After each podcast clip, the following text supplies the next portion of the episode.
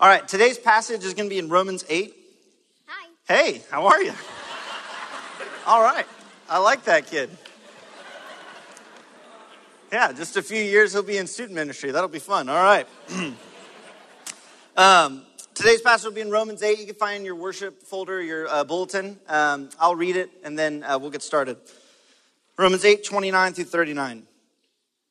This is the word of the Lord. For those whom he foreknew, he also predestined to be conformed to the image of his son, in order that he might be the firstborn among many brothers. And those whom he called, he predestined. Oh, sorry. And those whom he predestined, he also called. And those whom he called, he also justified. And those whom he justified, he also glorified. What then shall we say to these things? If God is for us, then who can be against us? He who did not spare his own son, but gave him up for us all, how will he not also with him graciously give us all things? Who shall bring any charge against God's elect? It is God who justifies. Who is to condemn? Christ Jesus is the one who died. More than that, who was raised, who's at the right hand of God, who indeed is interceding for us today. Who shall separate us from the love of Christ? Shall tribulation or distress or persecution or famine or nakedness or danger or sword? As it is written, For your sake we are being killed all the day long. We are regarded as sheep to be slaughtered. No. In all these things we are more than conquerors through him who loved us. For I am sure that neither death nor life, nor angels nor rulers, nor things present nor things to come, nor powers, nor height, nor depth, nor anything else in all creation will be able to separate us from the love of God in Christ Jesus our Lord. Pray with me.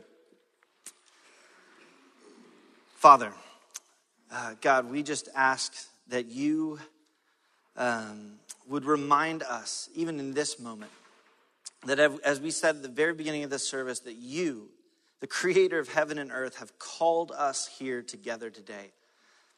Some of us are here just out of habit. This is what we do on a Sunday. Some of us are here uh, because our parents drug us here. Some of us are here because a spouse drug us here. God, some of us have no idea why we're here. Some of us are here in hoping that this will make up for something that happened this weekend. But God, help us to trust that right now, in this moment, you have called us here and that you have seen to it that we are in this place today. If you wanted us somewhere else, we would be there.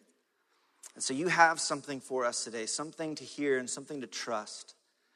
God, as your gospel is proclaimed today, I pray that for the person in here who has heard it a thousand times, that it would be as if they heard it for the first time. And God, for the person who hears it today for the first time, I pray that it sounds sweet enough that they would want to hear it a thousand times over. Father, just be with us today. In your name I pray. Amen. All right, well, uh, for Christmas this year, I bought uh, my wife a book by uh, the comedian and TV star Aziz Ansari. Uh, it was called Modern Romance. And in it, he was trying to kind of outline or, or, take a look at what uh, romance and dating and marriage and singleness looks like uh, in the modern era, specifically targeting like what it looks like for millennials. Uh, and he, in a Forbes magazine article, he said that uh, he set out to document the changing state of love. That in his mind, the way his parents had dated, or the way his parents had gotten married, and the way that, that he and all his friends uh, were interacting was just completely different. Um, and it's interesting because in the book, he kind of has this uh, um, tension uh, between both, uh, he recognizes in millennials, that's the, like my current generation, you probably have heard people talk about it, and everyone's always saying why millennials are ruining the world or something like that. Um, but in millennials, he notices this, this common thing, and in him, and, and I kind of recognize in me, both this, this romantic side, this, this like romantic side that idealizes things like love, that wants companionship, that wants to have someone to go through life with, that wants to be caught up in romance, but also this cynicism, this cynicism about uh, something specifically as, as kind of in, uh, institutional as marriage. That, that, that, they love the idea of dating. In fact, uh, the online dating industry is now a $2.4 billion a year industry. Millennials are dating like crazy, but they aren't getting married. Uh, in fact, there's a couple of stats. Uh, rates of marriages in millennials, our generation, is down to 70%. Now, first, that seems like a lot, but the baby boom generation uh, was 91% uh, of baby boomers, which that's a hard word to say a lot. Um, baby boomers, 91% uh, of them got married. 82% of Generation X uh, people got married. And now uh, millennials are down to 70%. In fact, another stat said um, that 25% of millennials are likely to never get married. That's the highest in modern history. So there's this romantic, they're dating, we want companionship, but no one's getting married. In fact, one uh, writer called it, uh, it's, it's a romanticinism, that millennials are romanticynics. They, they, they have these two things kind of at war within them. Uh, there's an Atlantic article by Alice Walton called Why Aren't Millennials Getting Married? And so she was setting out to try to figure this out. Uh, and it, for her, it was really confusing because uh, there was actual research that's been done uh, that shows some of the, like the actual health benefits that married couples experience, not just like from your employer, like health benefits, but like actual like healthy lifestyle benefits. And what was interesting to her was that these health benefits that married couples experience, uh, couples that cohabitate, that aren't married, that are living together, don't, uh, like research shows that they don't get the same health benefits that a married couple does, which is just interesting.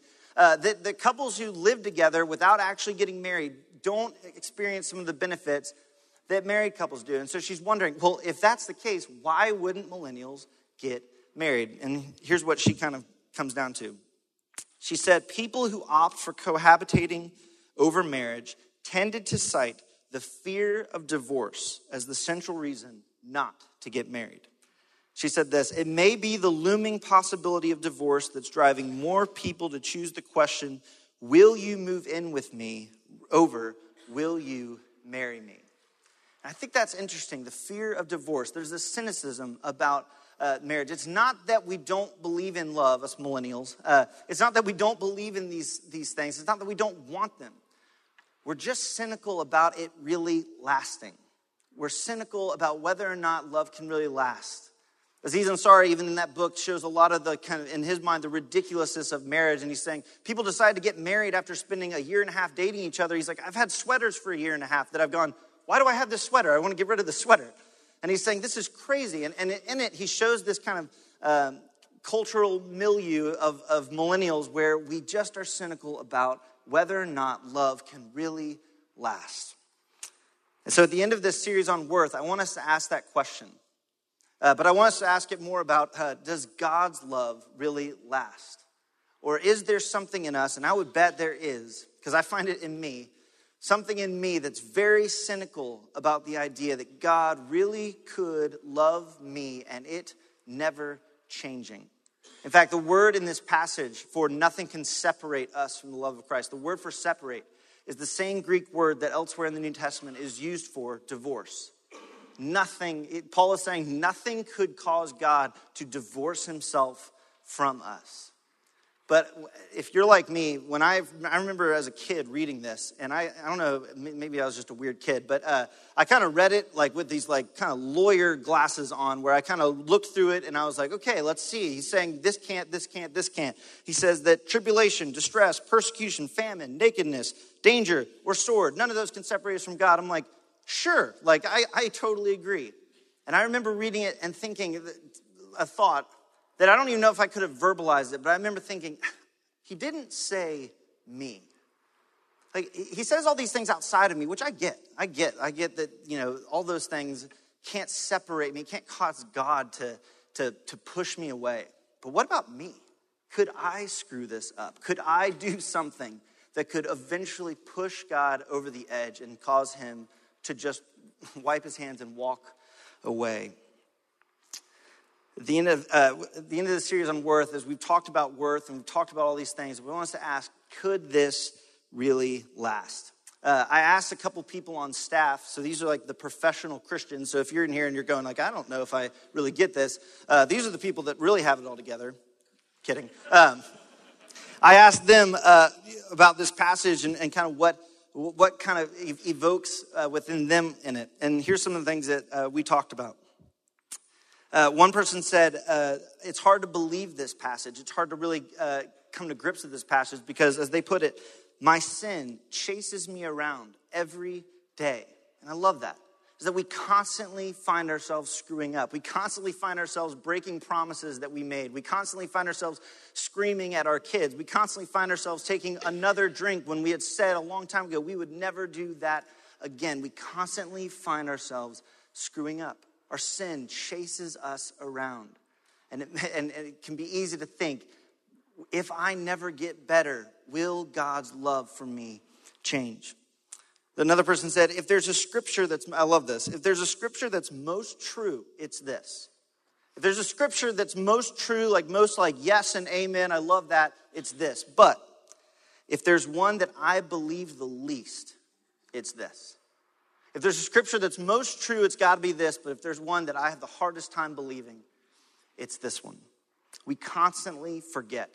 We constantly operate out of a sense of, I have to earn something. We constantly forget that God really could love us and it might not ever change.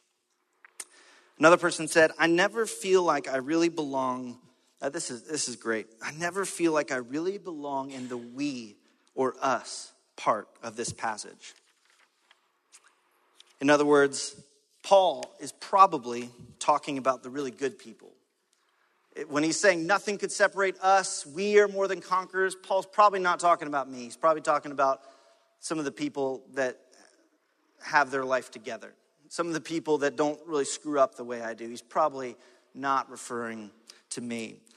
I personally I felt this way, and, and, a couple years ago, my dad really helped uh, put some words to this. We were having a, a family uh, dinner. It's kind of one of I was home from seminary. My sister, uh, I have two sisters. One of them was home from uh, college. My other sister was in high school. So it's kind of one of those things where if you have uh, uh, kids that are outside of the home now, when they, they come back, you all eat dinner and you all kind of act like, yeah, remember when we used to do this? Even though we didn't because everyone was busy all the time. But it's like, ah, we we used to do this all the time. So we were having dinner, and it was it was fun, and, and uh, a lot of my, my my dinner table at home is a lot of like a lot of laughter, but a lot of uh, debates about politics and theology. You, you would love it. Um, I love it.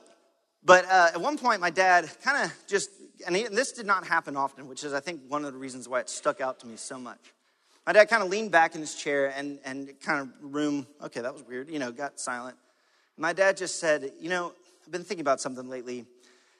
He said, My whole life, I've believed that God's grace was good enough for my salvation. But I don't think I believed, I, I, I haven't believed that it's good enough for my acceptance. Like my whole life, I, I've understood in my head that God's grace and God's love really brought me in. I'm in the party. Like I've been invited, I've been brought in. But I always thought that it was up to me to prove that I belonged. In other words, grace was good enough to, to, to forgive me, but it wasn't good enough for God to say, This is my beloved son or daughter, and in them I am well pleased. That was up to me. That was up to me to get better. That was up to me to make myself look better. That was up to me to, to make promises that, that hopefully, hopefully, hopefully I could, I could keep them. That was up to me to, to be a good dad, be a good husband, be a good employer. It was up to me to earn his acceptance. And when he said that, it put uh, put words to something that I've been feeling for a long time. And I just thought, like, yes, that, that's exactly how I've been feeling. That, that I had to earn God's acceptance. Even Paul, in the chapter before this, he gets to this exasperating point in Romans 7 uh, Romans 7, just to sum it up, he's kind of like unveiling the curtain on, on his, basically his soul and going, here's, here's what my internal life looks like. Here's what I wrestle with. And he's kind of saying like, hey, the things that I don't want to do, I end up doing. And the things that I do want to do, I find myself not doing them. In other words, he says, I have two things waging war within me. And, and he even gets to this one point that if Paul could have written, written in all caps, I think he would have. He says, Who will save me from this body of death? That Paul understood this thing within him where he could not uh, consistently get good enough or better. We end up viewing God as uh, Robert Farrar Capon calls him the eternal bookkeeper. He, he says that we view God like a divine little CPA, divine little accountant up there just writing down all the things we do, like Santa Claus, you know, p- hoping that enough things are on the good side that he would finally be happy with us. Well, today I have good news and I have even better news, hopefully. This passage really is for you. And you really are loved. And we'll look at two things to prove it. Uh, first, and I hate that these alliterate, but that's just the way it is uh, an unchangeable plan and two unanswerable questions. An unchangeable plan and two unanswerable questions. So, first, the unchangeable plan, Romans 8, 29 through 30. For those whom he foreknew, he also predestined to be conformed to the image of his son, in order that he might be the firstborn among many brothers. So, those who he foreknew, he predestined to be conformed to the image of his son. Your end goal, the thing that God has, is moving you towards, if you are in Christ, is you are going to look a lot like Jesus.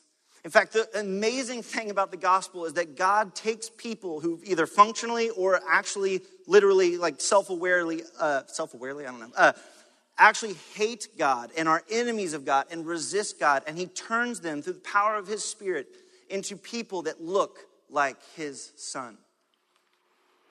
You're going to look a lot like Jesus. That is your glorification. He says, And those whom he predestined, he also called. And those whom he called, he also justified. And those whom he justified, he also glorified. Those whom he justified, he glorified. Those, those words, justified, we kind of get that I was justified back then on Jesus, like at the cross. Maybe some of us don't. At the cross, the whole idea of it is that there and then and through his resurrection, God justifies the sinner before him. God declares the sinner, God declares you and I righteous. And it happened back then, it's past tense. In the same tense, he uses for the word glorified, that he, those who he justified, he also glorified. He talks about glorification in the past tense. Now that's interesting because glorification is something that's going, like, it's something that happened in the future. And here's what Paul is saying it is so assured that if you've been justified and you've been called and if you have been brought into relationship with God, it is so assured that you will end up looking like Jesus that I can even talk about it as if it's already happened. I could talk about it in the past tense. Before you ever had a chance to screw this thing up, God finished it. God is not through with you yet. And God won't stop working on you until you look like Jesus. Do you look like Jesus? Well, then God is still working. God is writing your story, and it begins with you being separated from Him and ends up with you being a dead ringer for His Son. And you don't have a thing to do with it. All of these verbs, the subject of them is He. He called, He foreknew, He justified, and He glorified. It's not He justified and then He gave them like a little running head start or gave them a little push and they kind of, you know, got the wheels moving and, and finally kind of worked up to their, just, or their glorification. He is doing it. And you cannot screw up what God is doing. So, two unanswerable questions. One, uh, this is in 833 through 35. One, who shall bring any charge against God's elect? It is God who justifies. In other words, if you've been justified, if you've been declared righteous, then in this courtroom, in this imaginary courtroom, who's going to bring a charge against you? I love it. It's this idea of like there's a courtroom where a judge has chased off the prosecutor. The person who had their like whole case ready and he's ready to present to the judge why this the defendant's guilty. The judge, before the whole thing even started, said, "Oh, by the way, you're out. I'm done. They're mine." Uh, it reminds me of uh, there's a scene in Zechariah three. Excuse me. Scene in Zechariah three where uh, the uh, angel of the Lord uh, is, is you get this picture of the courtroom of God, and and and uh, there Joshua, the high priest of Israel. And the high priest was supposed to be the representative of God, the, the person who goes between the people of God and God. And so, just to cut out a lot of the middle work of seminary stuff, you should see yourself in Joshua. That's you. That, that he represents the people of God standing for them. And in this scene, the high priest is standing there with tattered clothes and dirty, and he looks awful. And that is not a good sign for us. That is not a good sign for if Israel's watching that going, no, no, no. The person who's representing us is supposed to look like good and supposed to be able to say, like, hey, I'm presenting you my people. Like, we look, we're, we're, we're holy, we're set apart. We look, we love us. And instead, Joshua is standing there in tattered robes and, and dirty. And it says uh, in 3 1 through 2, it says, Then he showed me Joshua the high priest standing before the angel of the Lord.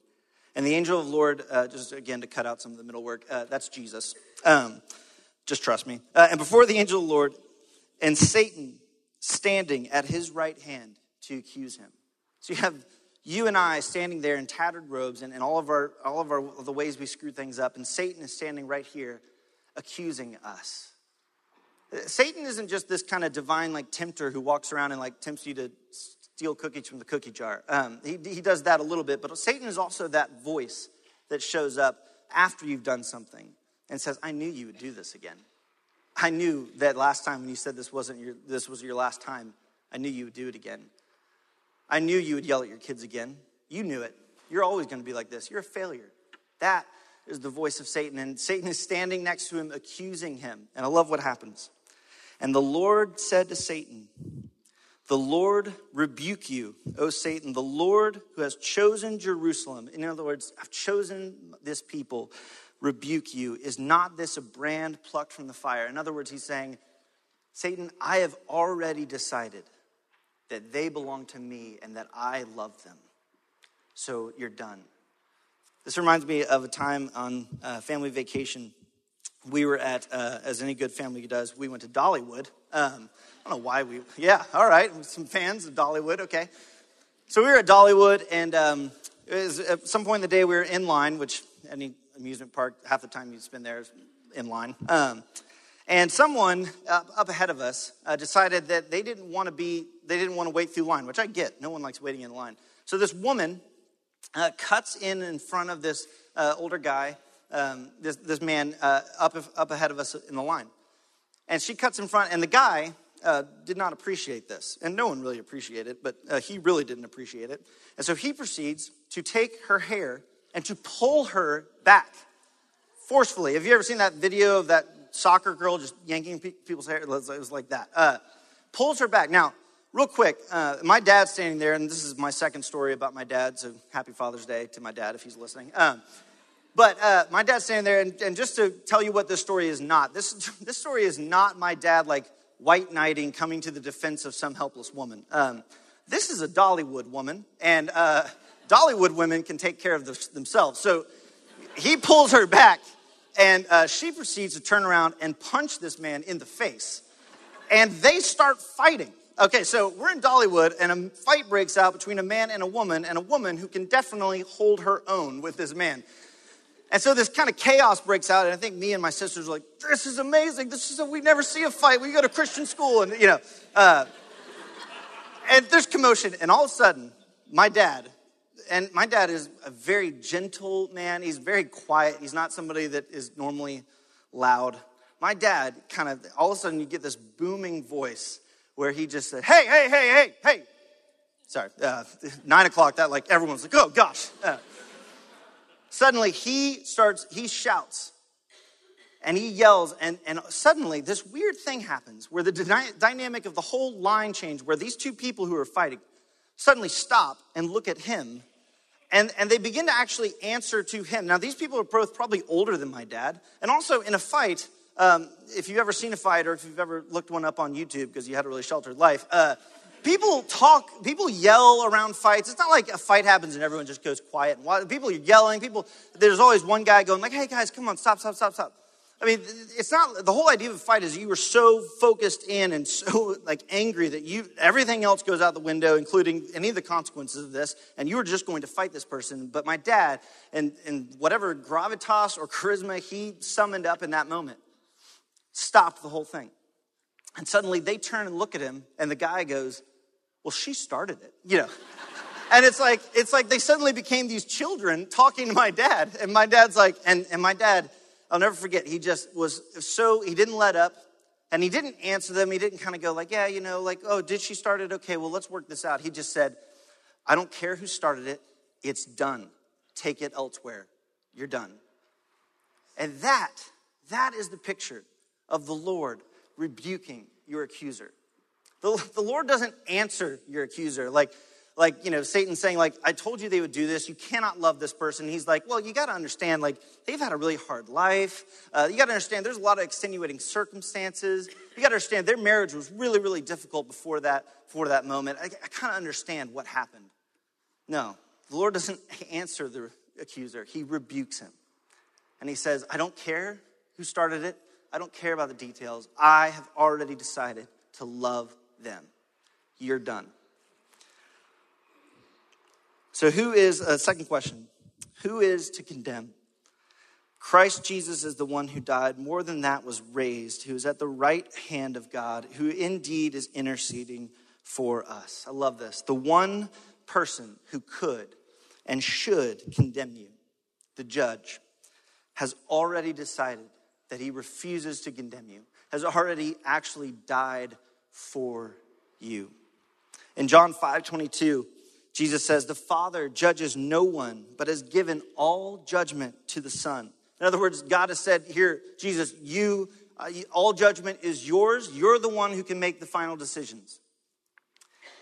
And uh, there's another story a couple chapters later in John where this woman is caught in the act of adultery and she's dragged out of her house, dragged down through the streets, dragged up to where Jesus is in front of everyone, caught in the act, probably half clothed. And it's amazing that they only brought her I think Jesus probably saw through that. It takes two to commit adultery, and there's only one here. And it's a patriarchal society, whatever, doesn't matter. Uh, and Jesus sees through that. And they say, like, they bring her before him, and they say, This woman was found committing adultery. The law of Moses says we can stone her. And Jesus looks around and he, he kind of draws something in the ground. It's a weird story. Uh, but then he says, Okay, you can stone her but the first, the only, the person who has not sinned, the person here who has not sinned, you can cast the first stone. And it describes how each of the men walked away because they knew they had no right to judge her. And there she was, left with Jesus, the only person there who had not sinned, the only person there who could have stood there all day throwing stones until his arm got tired, was standing before her. And he looked at her it says uh, in John 8, 10 through 11, Jesus stood up and said to her, Now I imagine he looked her in the eye. He might have been the only person who had actually looked her in the eye all day. In the midst of her shame, in the midst of her brokenness, in the midst of this probably was not her first rodeo, this was in the midst of her being finally caught. And some of us know what that feels like to be finally caught, to our shame to be in, uh, like brought up in front of everyone. Or some of us deeply, deeply, deeply fear that ever happening. And in this moment when that happened, Jesus stood up and said to her, Woman, where are they? Has no one condemned you? And she said, No one, Lord. And Jesus said, Neither do I condemn you. Go and sin no more. Jesus, the one person who could and should judge you, has already decided that he refuses to condemn you and that he loves you. God is not out to condemn us, but to vindicate us.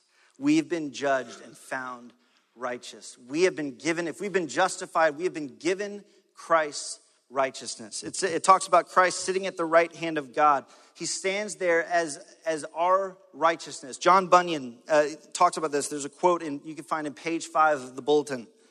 He says this, but one day as I was passing in the field, and I love this, even though he writes really weird. Um, one day as I was passing in the field, and that too with some dashes on my conscience. So something was weighing me down. Something was guilt, uh, like it was guilt or something I'd done. That too with some dashes on my conscience. Fearing that all was not right, suddenly this sentence fell upon my soul Thy righteousness is in heaven. And I thought I saw with my, the eyes of my soul Jesus Christ at God's right hand.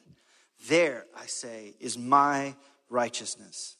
So that wherever I was, or whatever I was doing, whatever I was doing, God could not say of me, He lacks my righteousness. For that was just before Him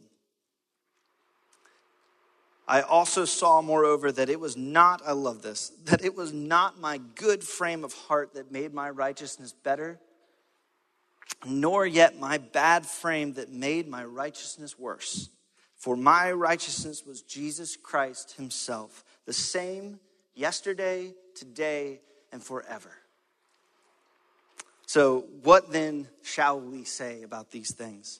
If God is for us, and God is for us, then who, honestly, could really be against us?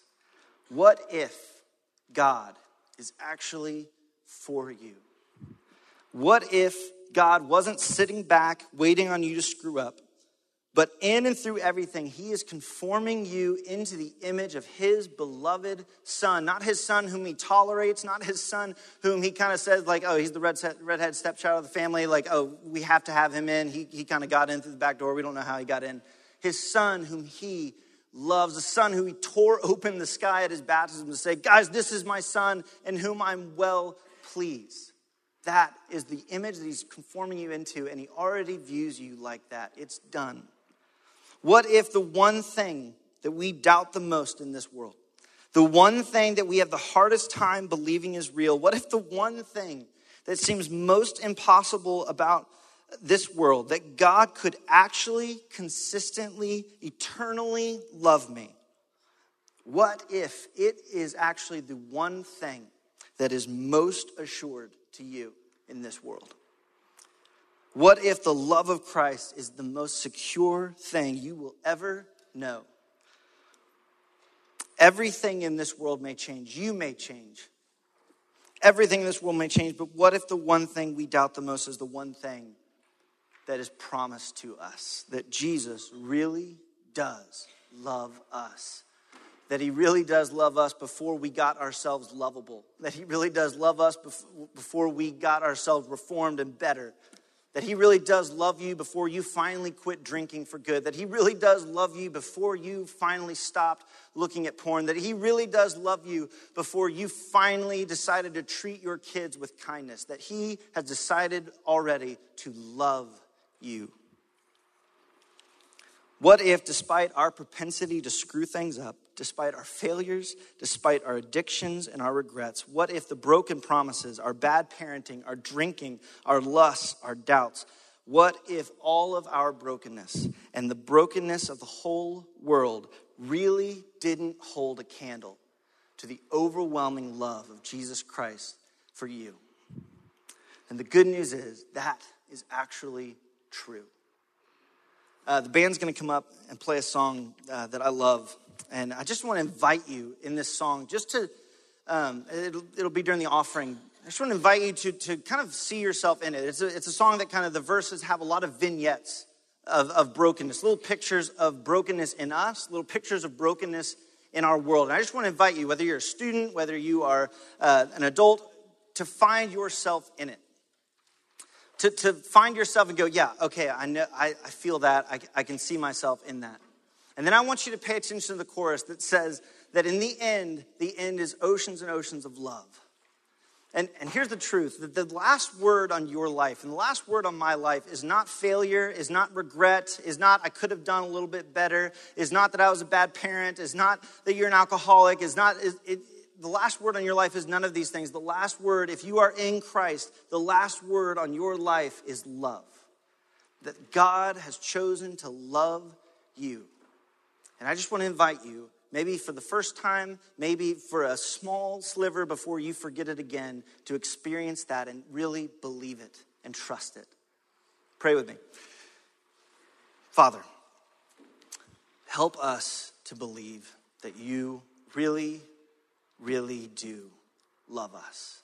That you have not waited on us to make ourselves lovable, make ourselves um, better, that you have loved us before uh, we ever even had a chance to screw any of this up. That God, you are conforming each of us to the image of your Son, and that you love us. Amen.